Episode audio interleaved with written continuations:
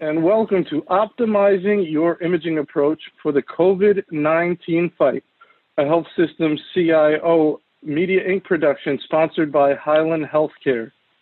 Just a little housekeeping before we get started. My name is Anthony Guerra. I'm the editor in chief of Health Systems CIO, and I will be your moderator today. We've got some interactive features we're going to be taking advantage of today. Um, questions and comments, you can send them in in that Q&A box at any time. We'll take them later in the, pl- the program. Uh, we have a quick audience poll we're due later, and you can download the deck by using the URL on your screen, and it's been sent out in the chat box. Just so you see how we're going to spend our time today, we're going to go about 35 minutes with our main panel discussion featuring Joseph Marion, principal with Healthcare Integration Strategies, Brandon Taggart, founder and principal consultant with Confidi Healthcare IT Consulting, and Chris Magyar, senior product manager, enterprise medical imaging with Hyland. So let's jump right into our discussion. Joe, let's start with you. Can you give me an overview of your organization and your role? Sure. Uh, I've been in healthcare for 40 plus years. I've spent uh, 20 some years with a uh, uh, major equipment vendor in imaging and uh, have been on my own for 20 plus years in terms of um, consulting and starting with PACS and emerging into enterprise imaging, uh, addressing both radiology, cardiology, and all of the ologies in some instances. Uh, so that's pretty much it. Very good, Joe. Thank you. Brandon?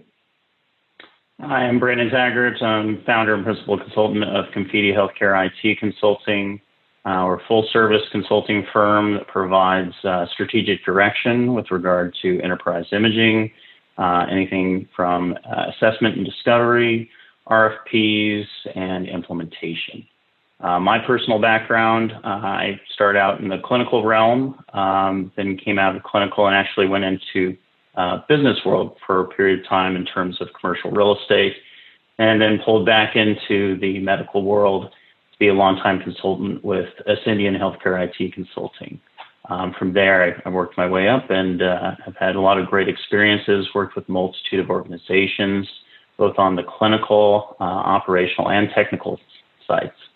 Um, at this point in my career, um, I think I've seen a, a, multitude of different things, and uh, I like to be able to lend my experiences to those that I might be able to help. And very good. We're looking forward to the discussion. Chris? Hi, uh, Chris Magyar representing uh, Hyland. Uh, Hyland's a leading content services provider for multiple industries, but in particular for healthcare. Uh, our solutions span a uh, all types of management capabilities for documents uh, about the patient or medical images of the patient, including document management for back office solutions for the healthcare enterprises. Uh, I got into this space as a software engineer by training. Uh, I've been involved in writing or using software uh, in some primary manner for probably well over 30 years. About 20 years ago, I got involved in enterprise imaging, developing some of the first vendor neutral archives, and have been since involved in all types of uh, enterprise imaging and radiology and all of the different specialties produce everything from soup to nuts, uh, software, hardware, tools, workflow, integrations, you name it. Uh, my particular responsibility right now is product management for Hyland's enterprise imaging portfolio of products and solutions, which includes uh, technologies for uh, image acquisition and workflow, uh, storage, management, uh, viewing, workflow orchestration, etc. Very good. Thank you, Chris. Well, I have no doubt we have three of the most knowledgeable people you will find around medical imaging and dealing with moving to an enterprise approach, which we're going to discuss today. So, we're going to be very topical and timely right now. So, Brandon, let's start with you. Talk about the impact you think COVID 19 is having on health systems from an imaging point of view. Well, from an imaging point of view, um, it's it's it's really the fact that we're having to operate in a remote environment at this point. Um, a lot of radiologists are being uh, sequestered to their homes and, and, having to read remotely. Uh, for the organizations that have already prepared for this, Um, for the most part, it's business as usual, um, but there's a few caveats there that become kind of problematic. Um, mammography comes to be one of them, in which most organizations have not set up uh, appropriate um, parameters to be able to read mammography. Uh, there's also FDA MQ, MQSA guidelines that they have to follow. So those those things become complicated and end up making um, kind of a, a, sacrificial lamb, if you will, of some of the radiologists that do need to actually go in and be physically present. Um, luckily, uh, luckily and not luckily, um, due to the COVID 19, a lot of those procedures, especially with mammography and outpatient procedures, have dropped drastically in terms of volumes. Um, that has had a huge health uh, or huge impact on not only imaging but health systems as a whole in terms of the revenue. Um, that is causing some major impacts and affecting the ability to staff effectively. Um, so there is this this calm before the storm with a multitude of organizations. We hear about San Francisco, we hear about New York, on the fact that it is obviously they're they're inundated at this point. But we also have all those other communities and even rural communities in which they haven't been hit yet. And in terms of the effects on them, it's those lowered um, revenues, those lowered um, volumes that are really affecting them. And they're they're sitting there wondering, well, how do we effectively manage this? Do we cut back our staff? Um, if we're waiting for the surge that's to come, because all these patients are going to need to be seen. So mm-hmm. those are those are the major impacts that I'm seeing out there currently, and it, it is a mixed bag depending on timeline of where they stand currently. Very good, Chris. I think Brandon did an excellent job of describing that. Uh, we're looking at our existing customers uh, that have implemented our solutions to deal with some of the challenges that are coming up. Uh, the first one that Brandon, mentions is the remote reading challenge. And that's sort of a really interesting technical puzzle, and we'll drill into that in some more depth here in a moment.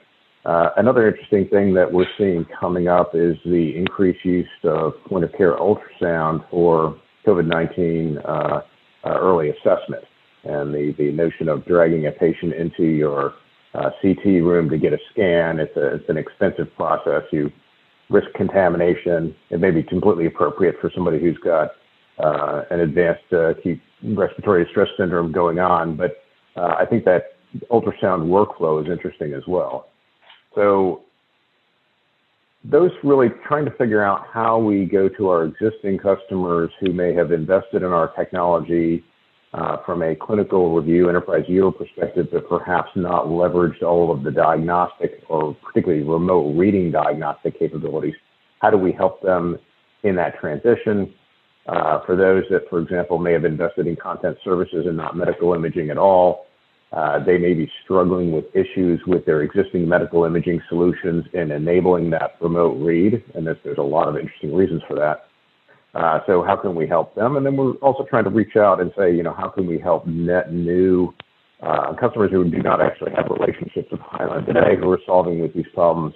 Uh, can we accelerate their path to addressing that remote read problem or the ultrasound uh, acquisition workflow problem. So we really have prioritized heavily across many departments inside of Hyland.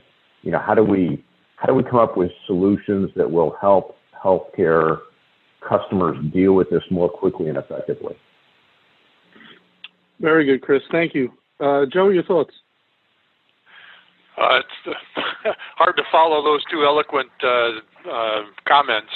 I think that uh, I would just add that uh, the key is going to be the widespread accessibility. So, uh, having the resources and capability to, to tie people in from remote locations and share information is going to tax hospital systems uh, particularly in terms of interoperability. So I think that uh, the challenge is to make sure that uh, the information that is acquired on any COVID patient is certainly available uh, to the clinical staff, whether they're on site or off site.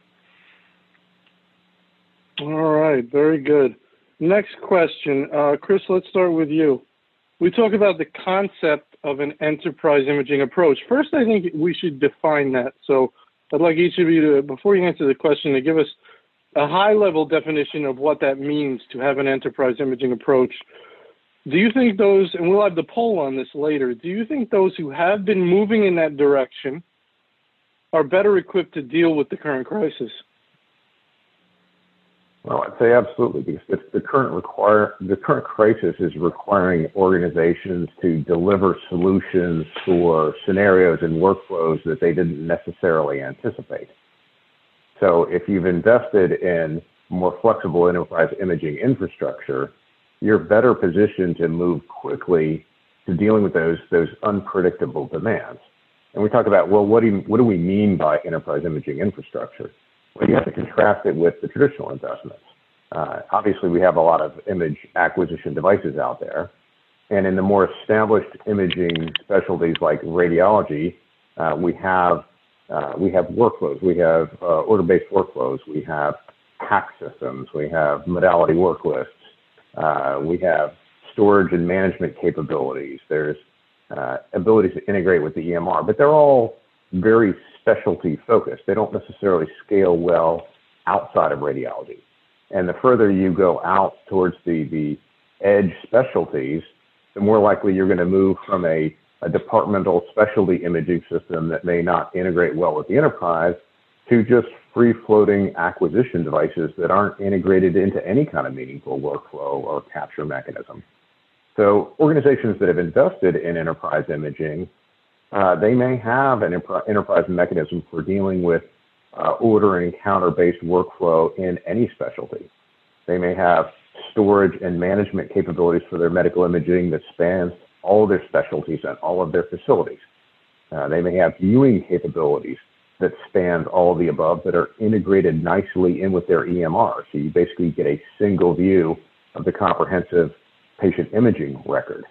Uh, organizations that have done this, and I didn't even get into infrastructure, but that have made those investments can look at the kind of demands that we just put on the table and move much more quickly to delivering solutions for that. Very good, Joe. I think one of the major challenges that we all face is a, uh, a def, the definition of enterprise imaging, and I think that's been one of the major uh, stumbling blocks. Is that there is no um, widespread, I guess, acceptance of a common enterprise imaging definition. So it can mean anything from tying a few image services together to all the way to uh, the the full implementation uh, across all imaging services. And I think that the challenge is uh, the drivers uh, for what's uh, what's uh, pushing healthcare institutions in terms of implementation. Uh, so there's a lot of different and varying opinions on that, uh, but the challenge is always uh, finding a justification for a, a true enterprise uh, scale solution. So uh, avoiding duplication and replication, I think, is also paramount to making that happen. Brandon, does the industry need a, an adoption model? They've got they're, they're out there for other things, EMR adoption models, different things have been put out by different industry organization organizations. Does, does would that be helpful for somebody to come up with that? I, I think anytime you you have a level of standardization, it's going to be helpful to make things a little more um, cookie cutter, obviously, in terms of deployment and easing the the complexities that come with that. The other thing that you might end up doing as a, a collateral damage, though, is is causing some stifling of of potential innovation mm-hmm. and, and, other products out there. Um, I, I, I, do want to hit on. I, I, think Joe had a good point in terms of enterprise imaging and and the fact that it's not always always well defined. Uh, I'd say in, in, this context, I'd lend my own definition, especially with regard to COVID 19, and that is enterprise imaging, um, I think in the general context, we should probably look at it as uh, really consolidation uh, of Im- imaging data and ensuring that we actually have image availability uh, across an enterprise or anything that is pertinent for diagnosis or even clinical reference. So the problem that we face is In terms of the organizations that had not been moving in that direction thus far, they're now reaching, um, they're, they're now seeing the pains from that, in which those who had a good strategy, that image availability is there. They've either migrated and consolidated or they've federated the data and everything is there that they need to um, diagnose appropriately in terms of pertinent priors. Uh, when you start talking about other organizations that have not prepared for this, um, it's very hard right now because the mobility, um, the amount of staff they have, and moving things around, even if we're talking still about antiquated workflows of utilizing CDs and DVDs, uh, that becomes very problematic right now. Um, we're noticing less, less FTEs and then still having these manual processes that are very um, FTE intensive. So in terms of cost savings and getting towards a true enterprise imaging strategy, um, which be, in my mind, inclusive of image exchange as well, I think those basic things um, really either set up an organization well or set them up for some major uh, deficits right now. Uh, I'm no clinician, but uh, from what I understand of the situation, it is. Would we describe this as an imaging intensive condition? I mean, we see the lung scans. So, uh, but those are are those all coming out of radiology? So they're not being taken here, there, and everywhere in the health system. Um, what are your thoughts on that, Chris? As far as you understand, uh, you know, actually what's going on on the ground. If you think about, let's, let's pick imaging, I'll, I'll pick on ultrasound as a good example of where we're going to challenge this thing. Um, if I've got patients scattered all over the hospital in areas where I'm segregating my, my COVID-19 patients from other areas in the hospital, and I'm doing imaging, I'm bringing imaging to them, mm-hmm. you know, mm-hmm. portable ultrasound devices are very attractive relative to a cart, relative to dragging somebody to a you know, a CT scanner or something like that down in, down in radiology. Um, so then you have to ask yourself, great, uh, these organizations, we're seeing buy requests for significant numbers of these ultra portable ultrasound devices. How is that integrated into radiology? Are you doing an order for every one of those things? Are those devices DICOM enabled so they can do a DICOM store out? Are they DICOM modality work list enabled? Can I query a work list from an order that probably doesn't exist to get patient demographics and procedure information? Can I put it together and store it and save that so it becomes part of that medical record and accessible to uh, any other physician future in the in the treatment of that patient? We see you know how they're changing over time. So I think you know kind of the traditional radiology model is being stretched, and if I just focus on that point of care ultrasound space, uh, it's it's bringing the same uh, encounter-based point of care ultrasound problems that you see outside of radiology are now being faced as the, by the enterprise as a whole. You want to think about it as, as radiology, and it may be covered under radiology, but are they really well positioned to deal with it? Joe, any thoughts on that, Joe? Yeah, I, I agree with everything that's been said, but I think that we also have to uh, sort of uh, keep in mind the fact that some of the greatest benefit from going to an enterprise solution may uh, result outside of the classical imaging areas of radiology, cardiology, etc.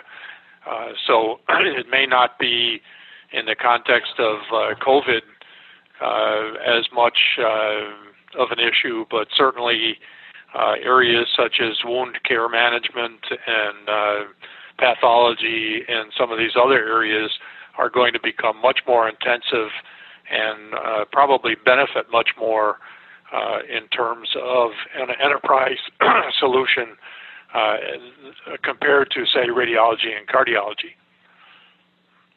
Yeah, I think that's a Brandon, any more thoughts there? oh, go ahead, Chris. Let go me, ahead, Chris. Yeah, I hop in here. Just you look at these other departments, and the problem is they don't have any infrastructure.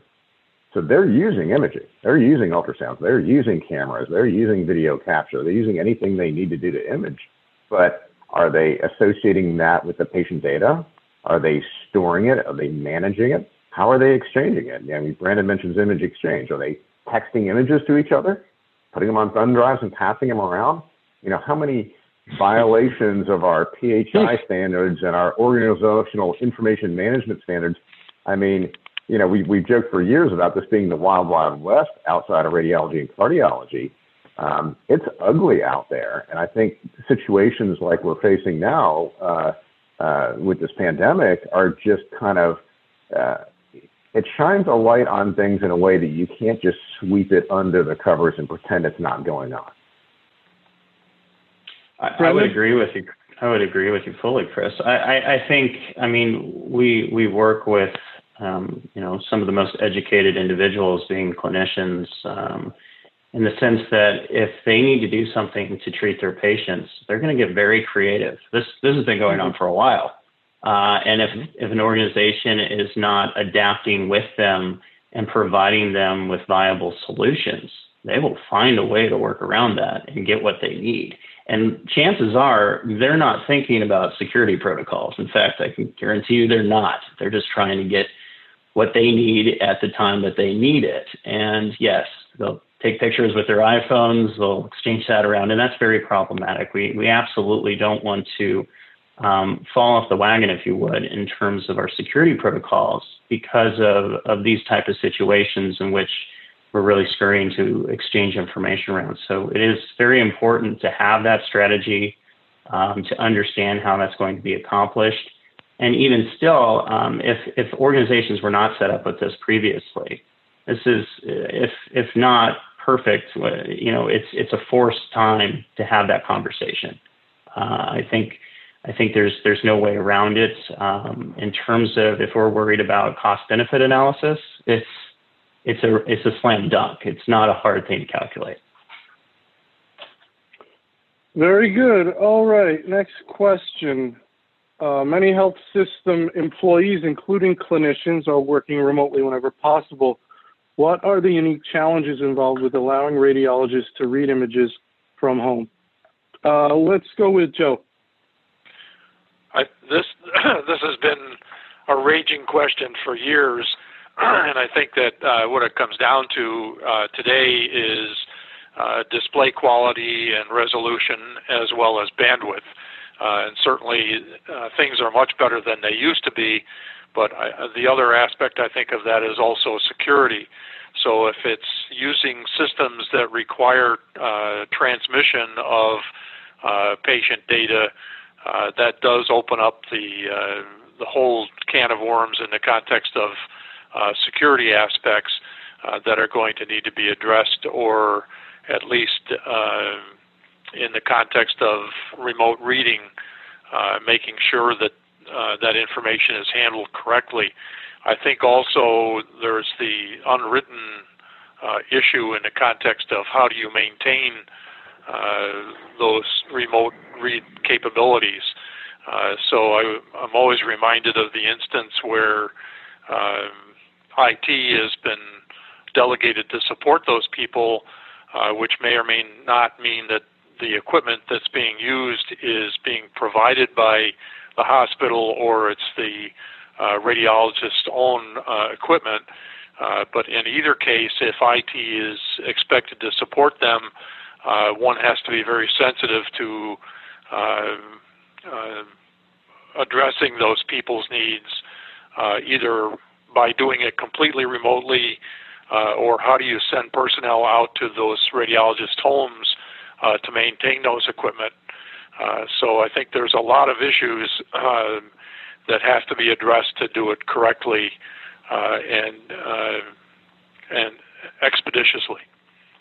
Mm, not easy, Brandon. I would agree with Joe. I think he hit a lot of really good points in terms of the challenges we face. I mean, it, it goes down to you usually have a, a, multitude of scenarios in terms of what's going on with your remote remote workstations, remote readers. Um, did you set up a, a, true strategy and standard from the get-go in which the organization provides all of their own image devices? Um, that's expensive. That doesn't always happen. That's not always an option. So if that's not, it creates some some issues. Whereas a lot of uh, information security officers do not want to provide VPN access direct from an unknown device coming into their network, that creates uh, potential vulnerabilities. Um, and what I would say to that is, is, is when these VPNs are set up, I thought I lost the camera there.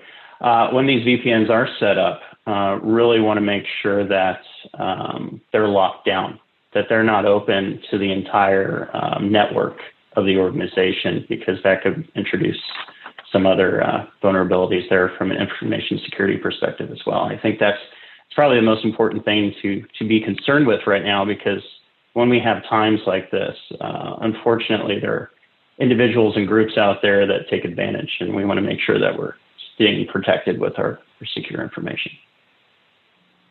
Chris, Joe, and Brandon both mentioning security as one of the big uh, issues, and and managing the whole situation. The organization has to sounds like it has to really decide how committed it's going to be to standing something like this up, and there's a significant amount of investment involved on uh, a lot of people's parts. So, your thoughts? Um, I'll, I'll, I'm going to get kind of concrete about some of this stuff because I mean, if if the organization did it in the past and they're set up for remote reading, that's one thing. But I think the majority of organizations are not set up for their entire radiologist workforce to read remotely. And when you start looking at the deals, you know, okay, what kind of what kind of PCs do they have at home? Are they on, you know, are they on uh, IBM, and Macintosh? Uh, what's the CPU speed? Is this an old machine from way back? Uh, you know, a laptop? What kind of memory do they have on this thing? What's the requirements of the application, the, the, the PACS workstation software that's being installed? Do they have the appropriate monitors? What operating system are they running? Are they running a supported version of Windows, for example? Uh, what does their home networking look like? Are they hardwired? Are they wireless? Is it running well? Uh, what's the provider bandwidth and latency on this thing? Uh, we mentioned the VPN. Uh, do they have an appropriate place in the house to read from? I mean, how many people have you seen working from home right now with their, you know, families and kids and dogs running through because there's not a good spot in the house to do it? Um, you get into um, what about the, the libraries that need to be installed, supporting libraries for the software, the the radiology workstation application itself. Does the facility have the bandwidth to push full DICOM current studies and relevant priors over their existing network to all these radiologists are now at home. We've seen that come up again, where the facilities, some some invested uh, in networking infrastructure in advance, some are tapped. They have more people working at home. They're already pegging the ability to get that data out onto the WAN, uh, into the cloud, onto the, the desktops of the people working remotely. And now you're going to add uh, a radiology load on top of that, uh, it, it, may simply not be feasible for them. And that's where, you know, other things start looking at other approaches for dealing with this. Um, uh, cloud models, server-side rendering models, things that change the rules in some way from the traditional kind of uh, heavy radiology workstation client. And then you also have to think about integrations. Um, you know, how are you driving your work list? right? Is your work list running remotely too, and you're launching that uh, application on a local desktop? Uh, what about your dictation? Is your dictation system also installed locally? Are you using a cloud-based dictation system? How are you how are you going to deal with that? So when you go and you deal with, okay, in a hurry, solve all these problems for a mm-hmm. significant number of radiologists that are you know need to work at home, you know, on top of everything else you're dealing right now um, my argument is if you didn't do it in advance, doing it with your traditional thick client radiology workstation and dealing with all those challenges may be a non-starter. You got to change the rules in some way, and I'll have some suggestions on how to change the rules. But I'm just going to say this is a weighty problem. Anthony, one one other thing that um, never really gets addressed, but there's the whole liability question as well. So if IT is expected to support these people, uh, how do you deal with the IT person that goes out to support the radiologist and uh, he doesn't happen to be home, but his 14 year old daughter is at home? So there's a lot of those kinds of risks that uh, case studies, examples that have been uh, presented that I think also have to be addressed in in terms of how are you going to support those people remotely. Yep, yep. It's a big bowl of worms uh, that you open up. Um, well, and Chris, uh, this is uh, your point, doing it in a hurry. So I'm going to let Brandon start off, but um, you know, Chris laid it out there. How long does it take to do it in a hurry? Is it is it even feasible? Is there low hanging fruit here? uh, that you can do to to put people because there's a correlation here between what you can do remotely um, and your volumes in terms of your dollars, right? So if I can't do any of this stuff, I'm not getting paid for any of this stuff. But if I can figure out a way to, to do it remotely, I know I can keep my cash flow going as a health system and I can treat patients better because you talk about all these things that are being canceled and put off. There's going to be a clinical price to pay here. There's going to be people that needed that now. And yeah, we put it off because it was quote unquote elective, but there's different degrees of elective, right? My mother needs her hip done. Uh, she was supposed to use incredible pain. So that's probably going to be put off. How elective is that when you're suffering a lot? So just your general thoughts there on getting something going in a hurry for all the reasons, the clinical reasons and the financial reasons. Yeah, Anthony, to your points, um, the, the question, I mean, if, if we're answering, answering it simply, uh, can it be done in a hurry? Yes. Can it be done in a hurry and be done well? Probably not. So if, if you weren't already prepared for these scenarios, uh, to Chris's points, to Joe's points, if you're not already prepared, if you don't already have an enterprise imaging strategy that you've deployed with remote capabilities, um, you're still stuck at square one and you still need to go through that process in order to establish these things. Just because we have an emergency situation doesn't mean that you're magically going to be able to stand up an enterprise imaging system faster. Um, you still mm-hmm. have to go through the due diligence and the process of doing it appropriately. Now, I would say to those organizations that aren't set up properly, if you need to do something in a hurry because it's an emergent type item, yes, there are some options that you can deploy in the interim to allow you to be able to function remotely. Will it be pretty? Will the workflows be good? No but it'll be at least something that you can survive off of. But that also means that you need to start the process of thinking forward to the future and start developing that enterprise imaging strategy now, not waiting. I think that's that's really the key point here. It's uh, almost like Chris, almost like a, a wake up call. Would would would you describe this as perhaps a wake up call for organizations that say, "All right, we dragged our feet with this. We could have really used it now. It would have really helped us." but we're going to make sure this doesn't happen the next time around. So we're going to start this process. I don't know what can be done quickly to get them going now for this crisis, as Brandon was saying. Maybe there's something you can do, but it won't be pretty. But you can start strategizing longer term and say, next time around, we're not going to be in this position. Your thoughts? I think there's, I mean, both need to be considered. There's what can be done in the present, and if you change the game a little bit. There are things that can be done in the present. They're not pretty, as Brandon says, but they can be effective. And I think it's absolutely time for the wake up call. I mean, enterprise imaging is one of those things that some organizations get it and they're they have a defined enterprise imaging strategy. They're executing on it. They've defined their governance. They have a budgeting model. They have yeah, identified uh, specialties that are, are going to be kind of the, the leaders in this this space. Um, and others are absolutely, I mean, just kicking that can down the road, milking out their existing imaging solutions, continuing to invest in point, point, you know, specialty solutions, and just thinking the whole thing is going to go away, which it's not. Um, and I think, like with the DIAM model coming up, there is models defining for what, what you should be doing in this in a multi-stage model.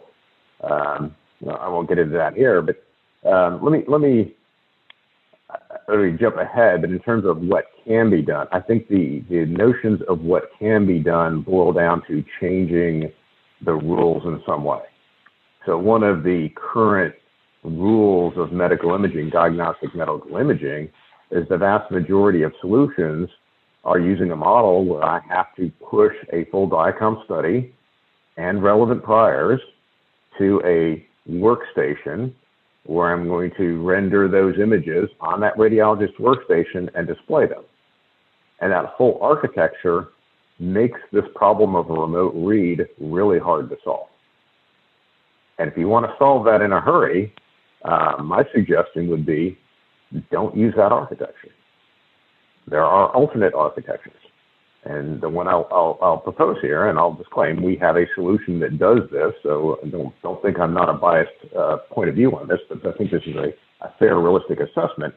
If I can do the work, the server side rendering work in my data center, I can push those images to, say, a virtual machine in my data center where I do the rendering work that would have occurred on the radiologist desktop, and then I HTTPS stream that data to a browser, any browser on any device, sitting on uh, whatever that, that radiologist is running, Mac, PC, whatever, and I have some appropriate monitors, glass to look at that on, I've just made the problem vastly easier to solve. If I take it one step further, and this is a plus minus situation, if I do the rendering in the cloud, right, now I don't really have that dependency to set up VMs and whatnot inside the data center of the organization, but I've created the problem that I still need to push those DICOM studies from on-premise into the cloud where they can be rendered and served to the radiologists.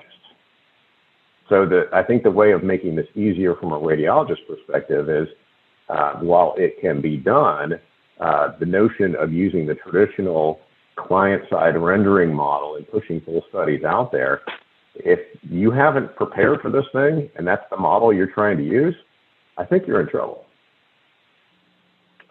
Joe? that's a lot to react to there.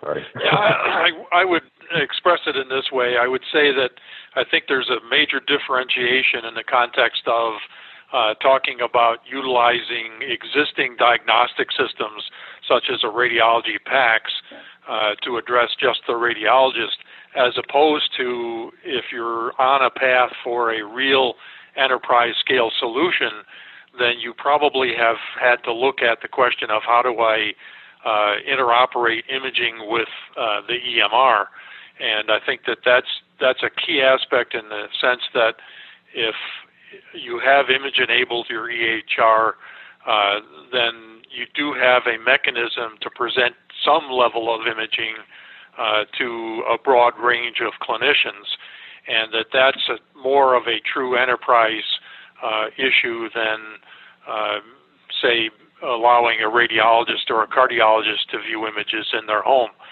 So I, I think that uh, from a rapid deployment perspective or whatever, if the hospital has addressed uh, integration with the EHR, then it does present an opportunity for at least some capability of presenting image to clinicians uh, external to the facility uh, and that that may be uh, a more valuable uh, long-term aspect than just being able to provide the clinician, the diagnostician, with their PAC system in their home.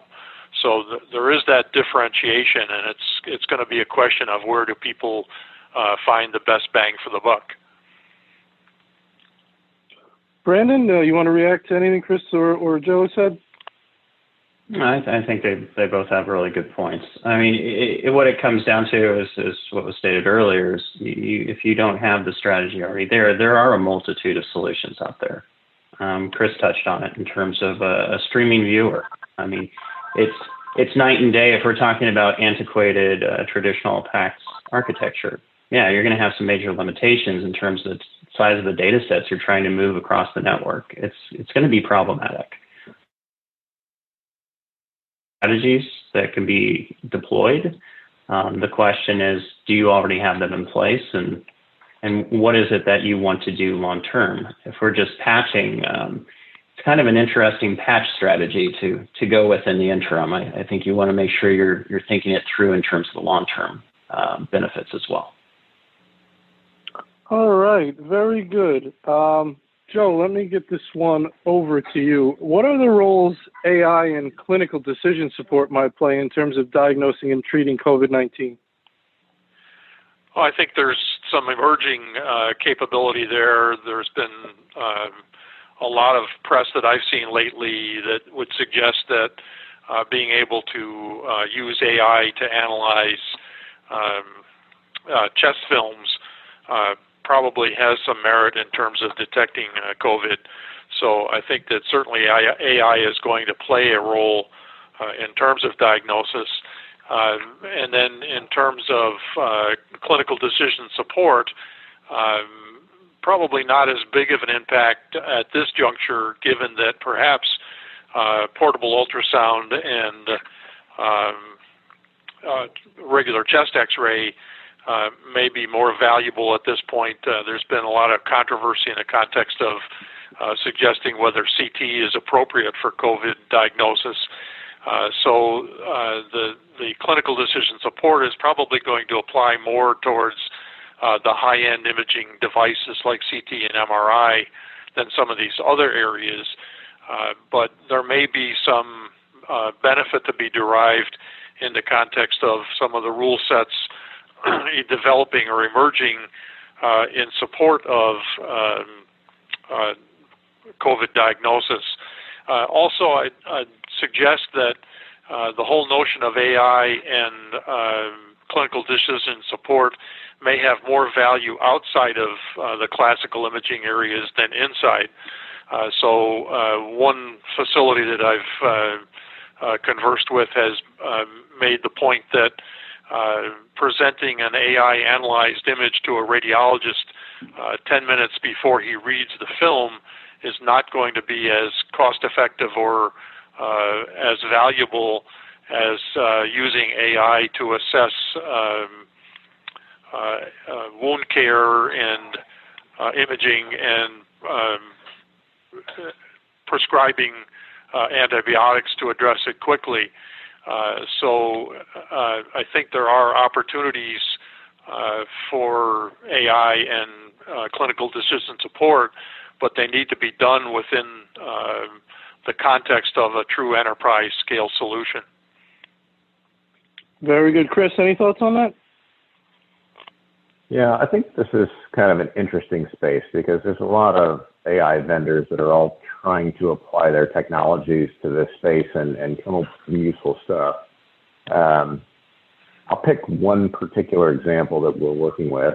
Um, we have a partner that we license some of our uh, image analysis segmentation capabilities too that develops a a lung product that um, basically uses artificial intelligence and machine learning to uh, analyze uh, chest CTs and come up with all kinds of interesting uh, views, topographical MPRs, quantitative analysis, uh, uh, looking at different segments of the lungs and the level of compromise and whatnot. And you can you can use some basic DICOM integrations to send, say, a CT series.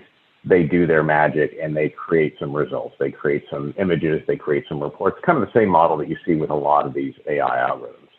And they're trying to figure out how to leverage their existing capabilities and apply it in the COVID 19 era. And I have no idea how fast or how effective that's going to be. That's really outside my core of expertise. Um, but kind of from a longer term, this is not an immediate term thing, but one of the things that has got us thinking in, is what would it mean to do a you know tighter integrations of this class of product into the viewing technology? So uh, really giving a more intimate um, rich set of tools to radiologists and pulmonologists who can leverage this type of uh, these type of algorithms, the the imaging results, the the navigational capabilities, looking at these things, looking through uh, uh, I don't know lung fly throughs, looking at the airways next to the vasculature, uh, looking at the quantitative analysis, measuring various aspects of this thing. If we can give them, we can leverage these tools and give radiologists, pulmonologists, better, richer tools, um, then maybe they'll be, well, in general, these tools tend to make people faster at reading. Uh, they tend to give better quality results. I'm going to grossly generalize on a, on a bunch of different results. But if you look at how this AI maps to things, at speed to read, quality of read, and the ability to detect things that are less common or rare are three recurring themes that I see as key benefits of AI and machine learning algorithms well applied to this space. Whether that's going to pan out for COVID 19, whether CT is appropriate, whether the vendor I'm talking about and any number of uh, other vendors are going to be effective in the timeframes required, I'm not sure. I'm hopeful, but I'm not sure. Brandon? I think I think Joe and Chris hit on some really good points. Um, in terms of AI, uh, there's a multitude of algorithms obviously being developed right now to to try to attack this. Um, the the question is is timing.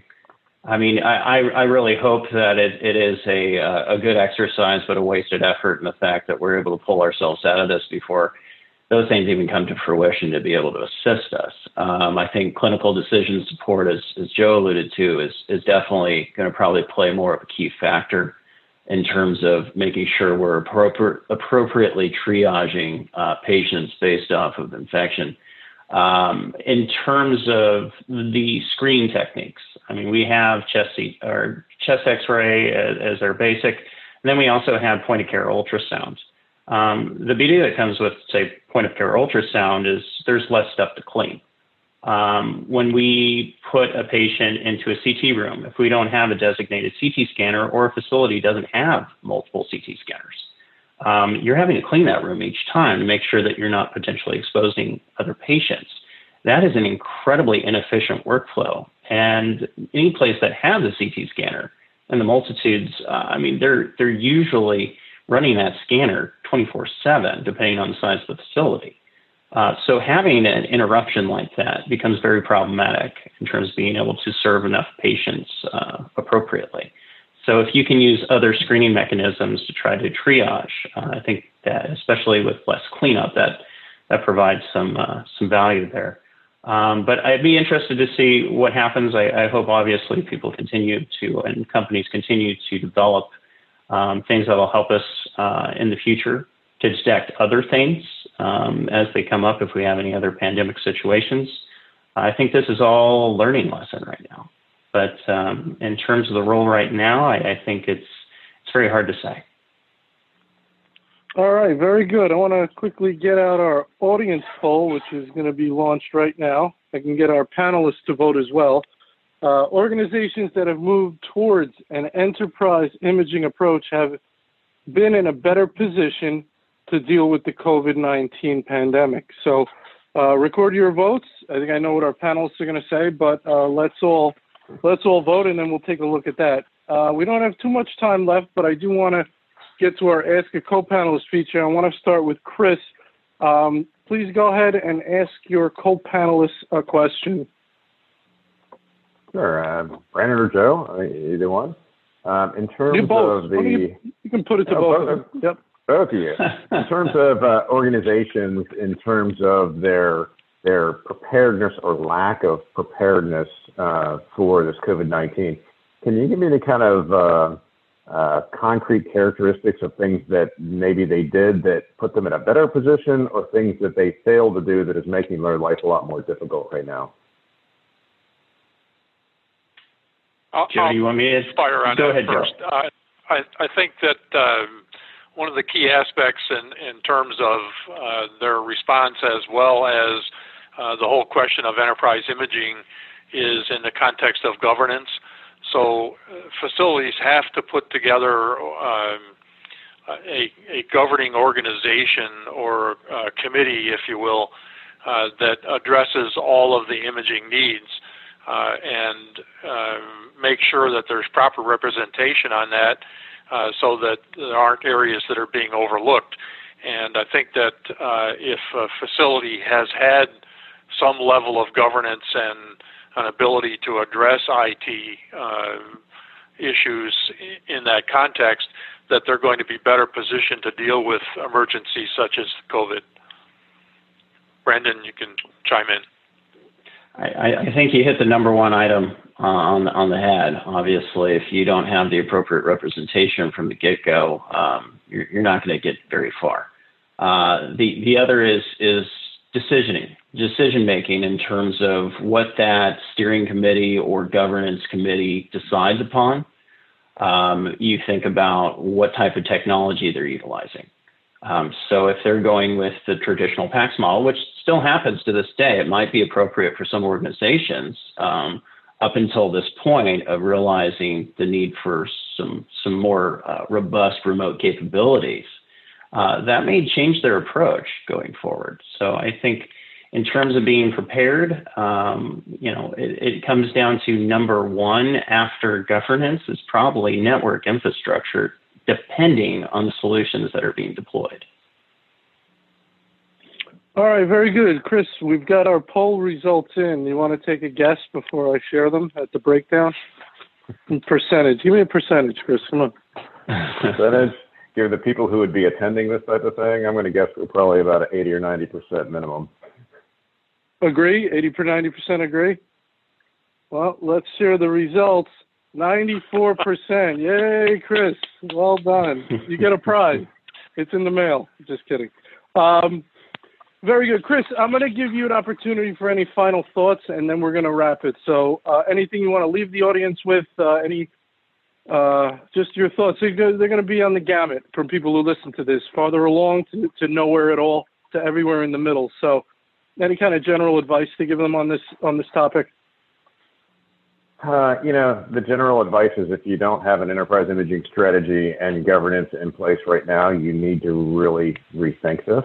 Um, I think tactically, and um, I'm going to say this obviously for the benefit of, of, of my company, but more importantly for the benefit overall, we're actually working on a solution that we can make available to our customers and to uh, not necessarily Hyland customers, any customer, a mechanism that can help solve the problem of reading at home or capturing ultrasounds and making sure that you're getting good quality metadata and storing that in whatever your repository of choice is. We're trying to figure out ways within the enterprise imaging space in Hyland of uh, giving you tools that can be quickly implemented to address this problem. So if that's a problem that you're you're facing and you're you're interested in in hearing what we have to say, please reach out to us and, and we'll see what we can do for you. Um, and we're just trying to, you know, at the end of the day, I don't, I don't want this to be sound commercial. We want to do the right thing first, right? We're all affected by this. I'm personally affected by it. I've got challenges in my family where this, all of this stuff is, is having a material impact on my life. Uh, I would really like us all to think hard about what we can do to, to make this a better situation. Very good, Chris. Um, well said. Well said. All right, that's about we had, all we had time for today. Regarding continuing education, you can use our final slide in this deck uh, for your CEU needs. You'll receive an email when the on-demand recording has been posted to our YouTube channel and to Hyland's partner channel that they have with us. Uh, if you'd like to sponsor an upcoming one of our upcoming events or book a custom event, you could reach out to Nancy Wilcox from our team and you could go to our site to view to register for our scheduled upcoming webinars.